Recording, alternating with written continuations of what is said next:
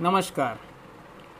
आपने आखिरी बार वृंदा करात को अपर कास्ट हिंदुओं के अधिकारों के बारे में बात करते हुए कब सुना था? आप बोलेंगे शायद कभी नहीं। जी, आज वृंदा करात के उस कुकृत्य के बारे में मैं बात करने वाला हूँ जिस कुकृत्य को एक माध्यम बना के वो दलितों और अपर कास्ट हिंदुओं में फूट डाल के दंगे कराना चाहती हैं। जी, अब जैसे कि इन दिनों आपको पता होगा कि एक बहुत ही दुर्भाग्यवश घटना घटी है दिल्ली में, जिसमें एक 9 वर्ष की बच्ची के साथ बहुत ही क्रूर घटना हुई है।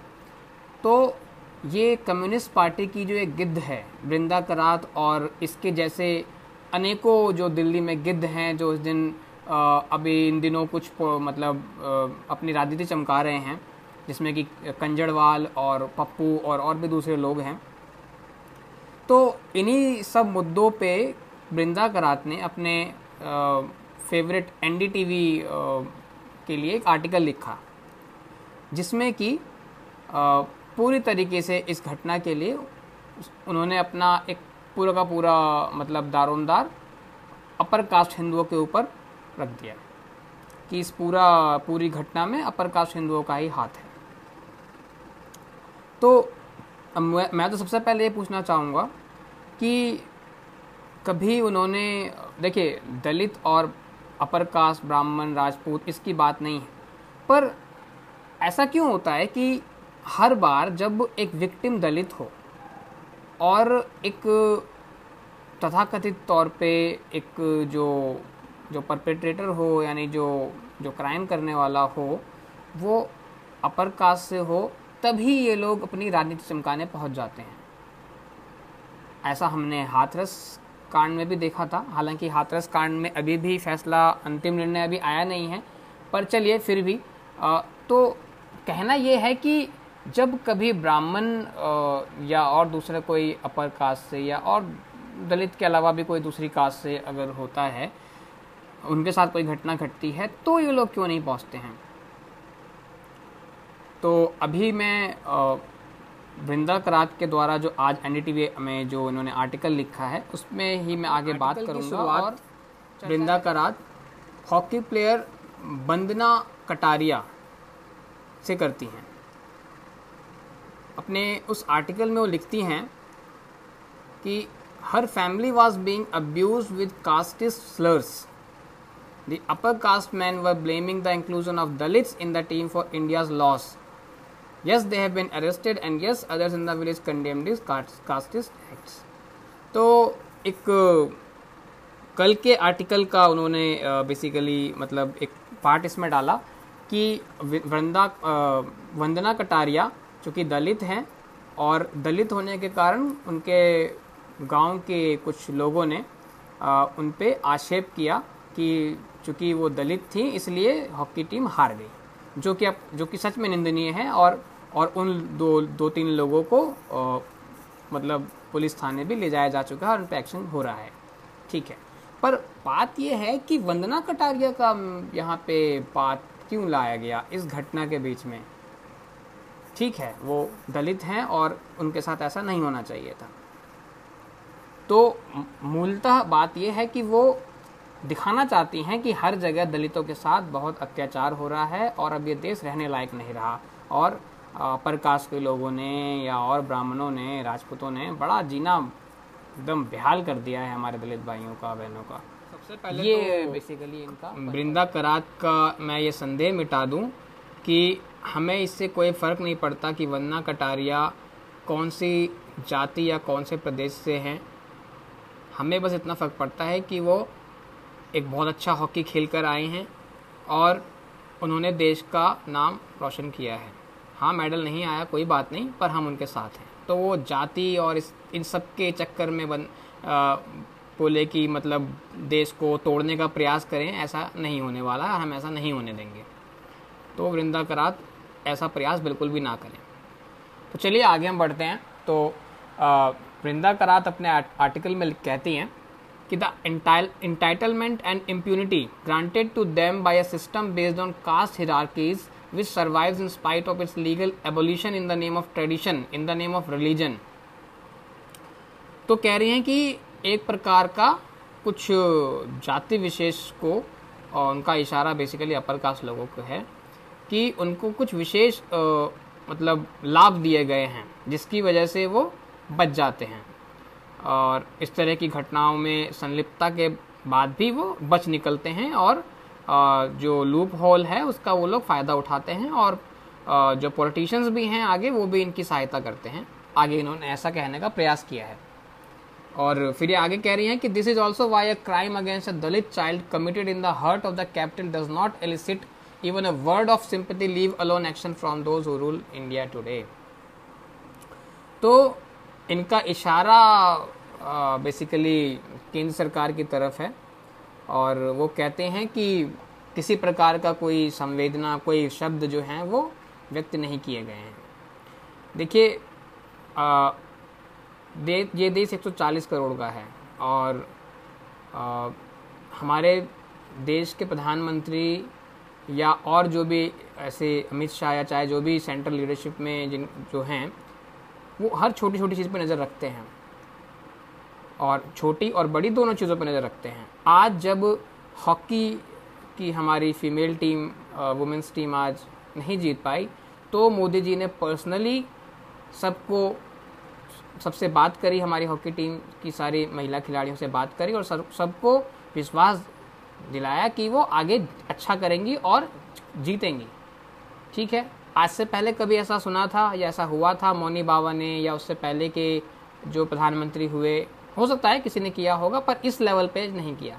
तो ये कह देना कि अब देखिए बात यह है कि इतना बड़ा देश है, और हाँ ये दुर्भाग्यवश घटना थी, पर दुर्भाग्यवश ये भी है कि ऐसी अनेकों घटनाएं हैं, और कम से कम सैकड़ों आंकड़े रोज़ ऐसे आते हैं। तो क्या अब प्रधानमंत्री या होम मिनिस्ट्री को काम छोड़ के अपने, देखिए मैं यहाँ हो सकता है आपको थोड़ा बुरा लगे ऐसी बात कह रहा हूँ, पर ये कहना एकदम स्वाभाविक है, क्योंकि आप एक देश के प्रधानमंत्री से ये उम्मीद नहीं करेंगे कि वो हमेशा किसी न किसी घटना पर अपनी संवेदना ही व्यक्त करते रहे, क्योंकि उनके पास भी काम करने को वही 24 घंटे होते हैं, जिनमें से कि हमें पता है कि हमारे प्रधानमंत्री 18-18 घंटे काम करते हैं।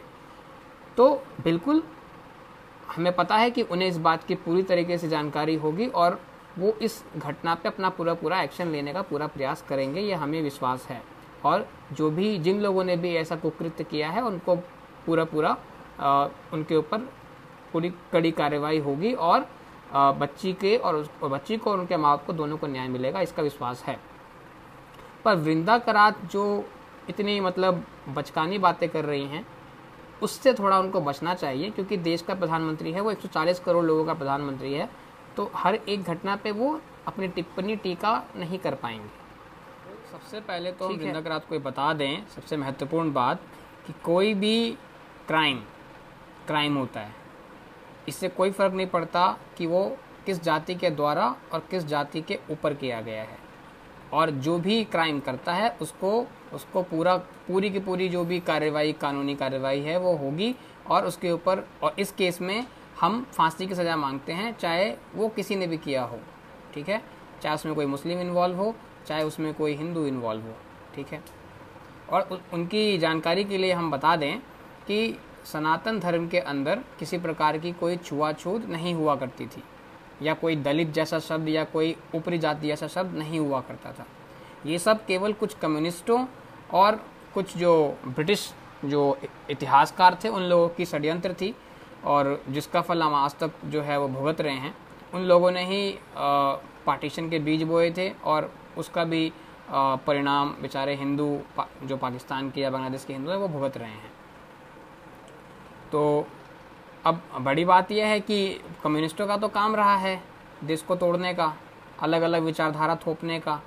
तो अब बेसिकली अब जैसे इन्होंने इंडो आर्यन इन्वेजन थ्योरी को बहुत सालों तक इन लोगों ने बेचा कि दलित जो हैं वो यहाँ के, या आदिवासी जो हैं वो यहाँ के मूल निवासी हैं। मूल निवासी कॉन्सेप्ट उन लोगों ने लेकर आए, और हम जो सवर्ण हैं या जो जिनको ये लोग अपर कास्ट कहते हैं वो बाहरी थे, वो मिडिल ईस्ट से आए थे या यूरेशिया से आए थे, तो इस तरह की भी इन लोगों ने चीज़ें करने की पूरी कोशिश करी पड़े होती है, पर असली इतिहास अब बाहर आ चुका है और पता चल चुका है कि ऐसा कुछ भी नहीं था।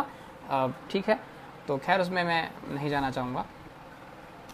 तो अब हम उनके जो आजकल बड़ी आजकल बड़ी पीड़ित हो हैं, आजकल वृंदा करात दलितों के ऊपर जो क्राइम हो रहे हैं, तो सबसे पहले तो उन्हें याद दिला दूं मैं कि कम्युनिस्ट तो कम से कम दलितों के पीड़ा के बारे में बात ना ही करें, क्योंकि 1979 में जब लेफ्ट गवर्नमेंट थी वेस्ट बंगाल की, तो ज्योति बसु जो उस टाइम में सीएम थे वेस्ट बंगाल के, उन्होंने 5,000 से 10,000 लोगों की हत्या करवाई थी सुंदरबन में, और इन लोगों में अधिकतर लोग दलित थे और इन मरने वालों में बहुत से बच्चे भी थे।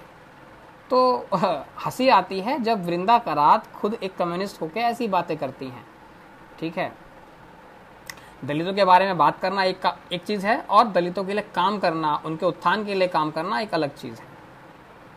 ठीक है, अब बड़ी बात यह है कि कम्युनिस्ट बात बहुत करते हैं, पर उन्होंने पिछले 75 सालों में आज तक किसी दलित के उत्थान के लिए, कभी किसी दलित के बच्चे को पढ़ाई दिया हो या उनके लिए स्कूल खुलवा दिया गया हो या कुछ भी उनकी नौकरी का कुछ व्यवस्था किया हो। कहाँ से कराएंगे नौकरी की व्यवस्था? इन लोगों तो फैक्ट्री बर्बाद कर दिया, बंगाल एकदम बर्बाद कर दिया, तो ये लोग तो क्या ही खैर नौकरियाँ लगवाएंगे और क्या ही किसी का विकास करवाएंगे। खैर, तो अब वो अपने आर्टिकल में कहती हैं कि on August 1 mother and daughter were seated as usual near the shrine of Syed Jalaluddin Sahib seeking alms. This place was a shelter for them. The mother tells us the child and she spend most of their days here cleaning the place to earning a few rupees. अब बड़ी बात देखिए कि दलितों का सहारा कौन बन रहे हैं? सैयद जलालुद्दीन साहिब की मज़ार, जहाँ पे बेचारे वो दलित लोग अपने मुस्लिम भाइयों के साथ में बड़े अच्छे से रहते थे और वहीं उन बेचारों का गुजर बसर होता था। वहीं पे कुछ वो उनकी माँ जो थी वो साफ़ सफाई करके अपना गुजर बसर करती थी। पर अपर कास्ट को घटिया बताने के चक्कर में और मुसलमानों को अच्छा बताने के चक्कर में वो भूल जाती हैं कि इन्हीं जैसे कम्युनिस्टों ने बांग्लादेश और पाकिस्तान में हिंदुओं को मरने के लिए छोड़ दिया। वो पाकिस्तान के हिंदू भी अधिकतर दलित ही थे और आज को उनकी संख्या नगण्य हो चुकी है। अब वो शायद 1% भी वहाँ पे नहीं है और बांग्लादेश की स्थिति भी कमोबेश वही हो चुकी है। तो ये जो एक झूठा आदर्शवाद जो गढ़ने की कोशिश कर रही है ना वृंदा करात, दलित मुस्लिम यूनिटी टाइप जय भीम जय मीम, इससे अब और लोगों को बेवकूफ़ बनाना बंद करें। ठीक है, क्योंकि ये जो एक कॉकटेल है ना वो ऑलरेडी लोगों के सामने आ चुका है कि ऐसी कोई चीज़ एग्जिस्ट नहीं करती, जय भीम जय भीम एक झूठ है।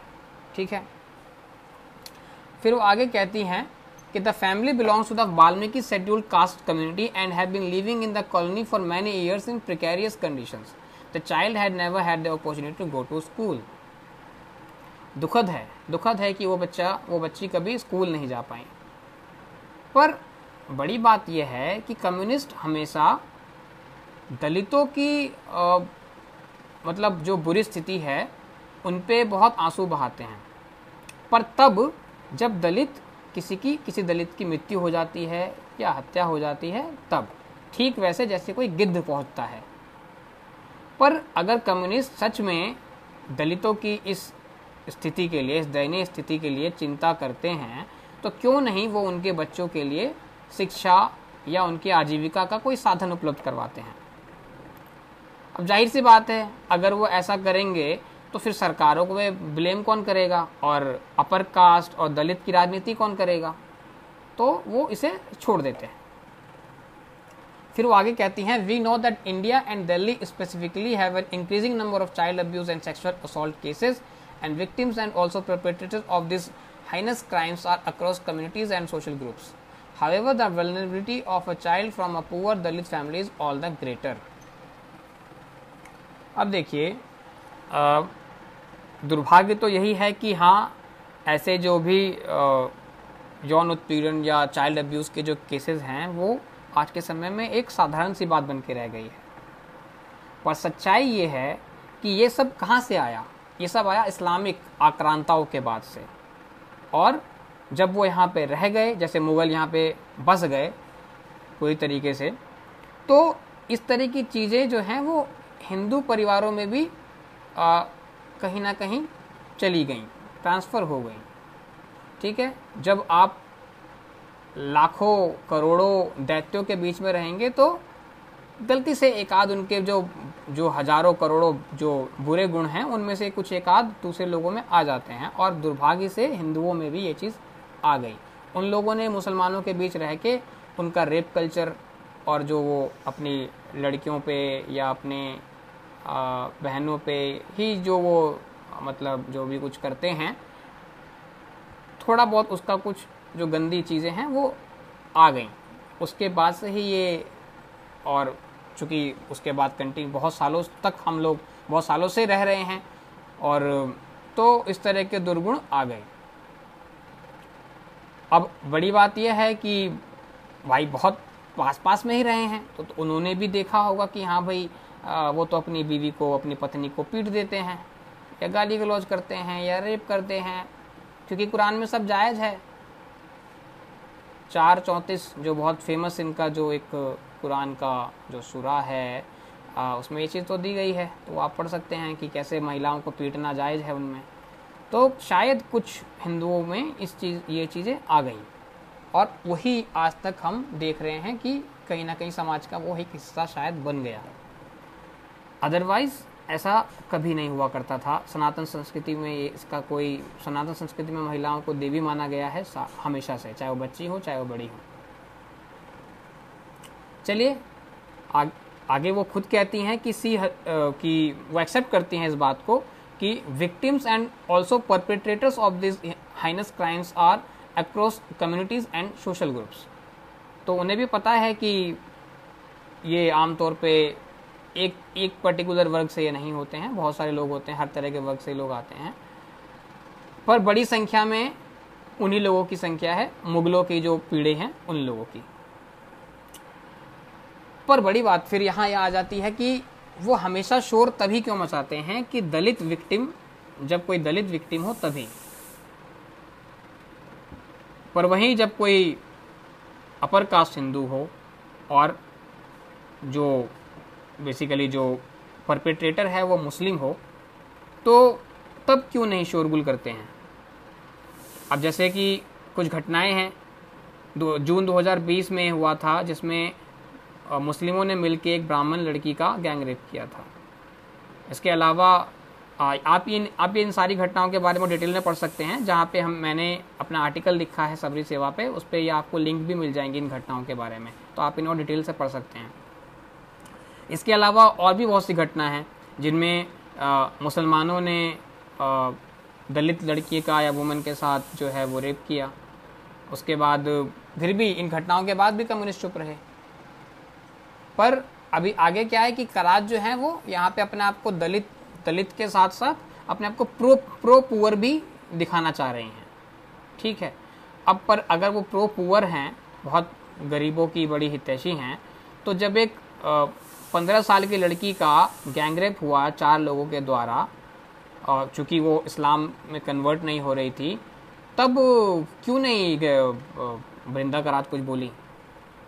इसके अलावा जून 22 इस साल घटना हुई थी जब एक दलित महिला को एक मुस्लिम ने रेप किया और उसका धर्मांतरण करवाया, तब भी उसने कुछ नहीं बोला। तो ये तो बस कुछ घटनाएं हैं, बहुत लिस्ट बहुत लंबी है, पर वो एक शब्द नहीं बोलेंगे क्योंकि वो इनकी जो गिद्ध वाली जो राजनीति है कम्युनिस्टों की और जो छद्म धर्मनिरपेक्ष वाले जो लोग हैं इनकी राजनीति को सूट नहीं करता है, तो वो कुछ नहीं बोलेंगे इस पर। ठीक है, अब फिर ये आगे कहती हैं कि however the vulnerability of a child from a poor Dalit family is all the greater. अब उनको मैं बता दूं कि आज के भारत में हर हिंदू जो है उसकी वल्नरेबिलिटी बहुत बढ़ गई है। क्यों? क्योंकि मुसलमानों को राजनीतिक संरक्षण लगातार मिले जा रहा है, भाजपा सरकार आने के बाद में मिल रहा है। तो आश्चर्य की बात तो ये है, वो कितने ही मतलब बड़े कुकृत्य कर दें उनको कुछ खास होता नहीं है। और जहाँ तक इस घटना की बात है, अभी जो 9 साल की बच्ची के साथ हुआ है, उसमें भी एक मुस्लिम है मोहम्मद सलीम नाम का, पर उसके बारे में कोई चर्चा नहीं कर रहा है। सबकी जो घड़ी की सुई है वो एक पुजारी जी राधे श्याम पर आके अटक गई है, ताकि पुजारियों को पूरे दुनिया में पूरे विश्व में मतलब बदनाम किया जा सके कि देखो जी ये ऐसे ऐसे करते हैं, ठीक है।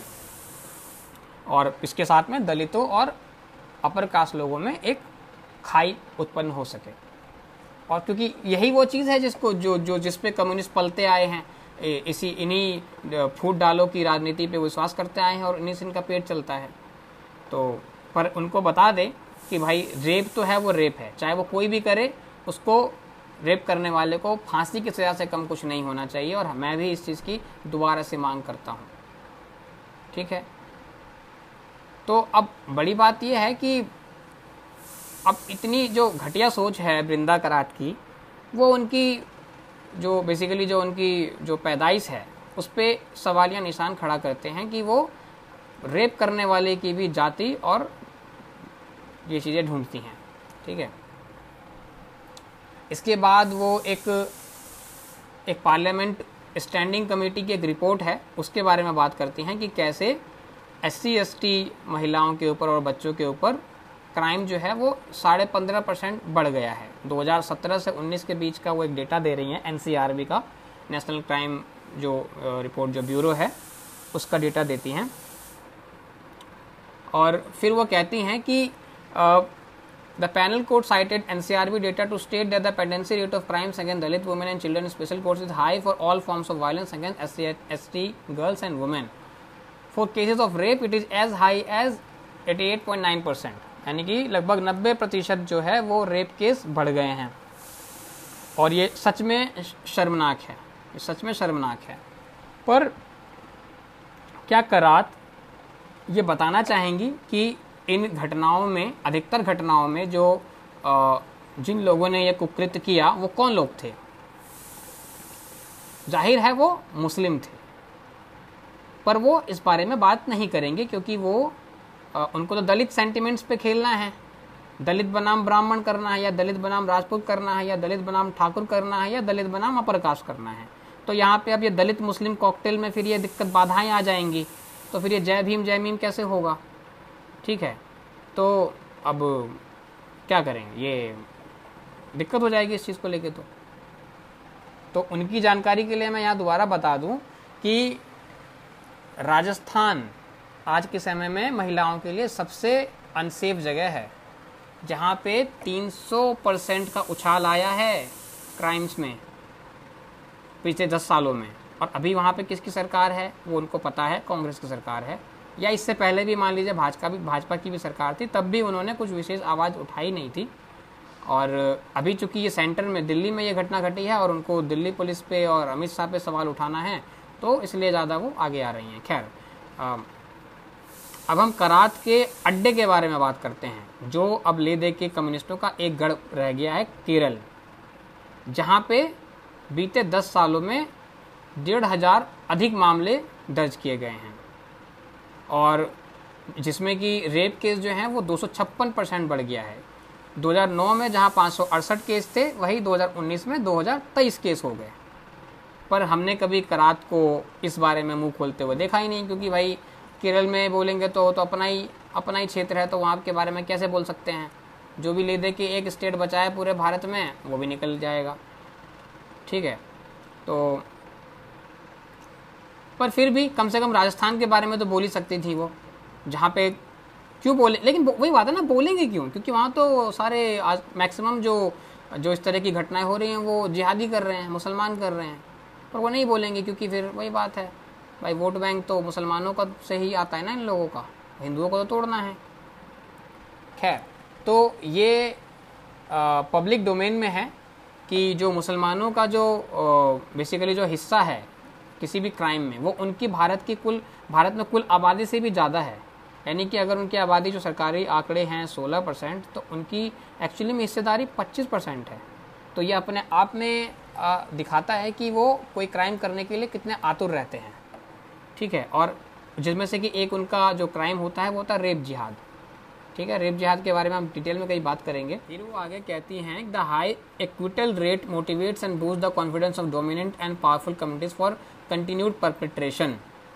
तो बेसिकली उनका अर्थ ये है कि राजस्थान की तरह उनका जो क्षेत्र है केरल, उसकी लॉ एंड ऑर्डर की सिचुएशन बड़ी ही ख़राब हो चुकी है आज के समय में, और किसी उन जो क्राइम करने वाले हैं उनको किसी तरह का कोई डर नहीं है और बड़े आराम से वो क्राइम कर रहे हैं, ठीक है। फिर वो पुलिस, दिल्ली पुलिस के ऊपर अपना ठीक मतलब प्रश्न करते हैं कि दिल्ली पुलिस ने इस घटना पे संज्ञान नहीं लिया और समय रहते कार्रवाई नहीं करी। और आगे कहती हैं कि the police have already given public statements favouring the version of the accused. It is as though Hathras is being reenacted. In Hathras the administration was open in its defence of the upper caste accused. अब बड़ी बात फिर से वही है कि वो हाथरस के मामले को और इस मामले में क्यों मतलब वो कंपेयर करना चाह रही हैं, जबकि हाथरस वाला मुद्दा अभी उसका निर्णय आया नहीं है। तो उसमें और इसमें क्यों? क्योंकि हमने देखा था कि हाथरस में भी बहुत सारे झूठ सामने आए थे और अपर कास्ट के लोगों को बदनाम करने की वहाँ पे भी कोशिश हुई थी। कुछ महिलाएं तो बुरके में चली गई थी, कुछ एक महिला थी जो भाभी, बेसिकली एक भाभी बनकर आई थी और बाद में पता चला कि वो भीम आर्मी के सदस्य थी। तो ऐसी चीज़ें भी हुई थी, पर वो ये सब इसलिए करना चाहती हैं क्योंकि उनको दलित सेंटिमेंट्स पे खेलना है, ठीक है। और उनको दलितों के अंदर एक ब्राह्मणों के प्रति या अपर कास्ट के प्रति एक घृणा का भाव पैदा करना है, ताकि फिर हिंदुओं जो दलित भाई हैं या जो भी अलग अलग अपर कास्ट के लोग हैं उनके बीच में एक दरार पैदा हो और दंगे हों। और यही बेसिकली जो इन लोगों का हमेशा से जिनका प्रयास रहा है कि हिंदुओं को आपस में तोड़े और फिर इसका एक वोट बैंक क्रिएट करें। तो हमें यह हमारे हिंदुओं की जिम्मेदारी है कि हम सब में कोई फूट ना पड़े। हम एकजुट होकर जो भी जिन्होंने भी इस तरह का इस घटना को किया है, हम उन पे पूरा उनके साथ खड़े हों। जो हमारी 9 वर्ष की बच्ची थी उनके माँ के साथ हम खड़े हों और उन्हें न्याय दिलवाएं। यही हमारा प्रयास होना चाहिए। आपके समय के लिए बहुत बहुत धन्यवाद।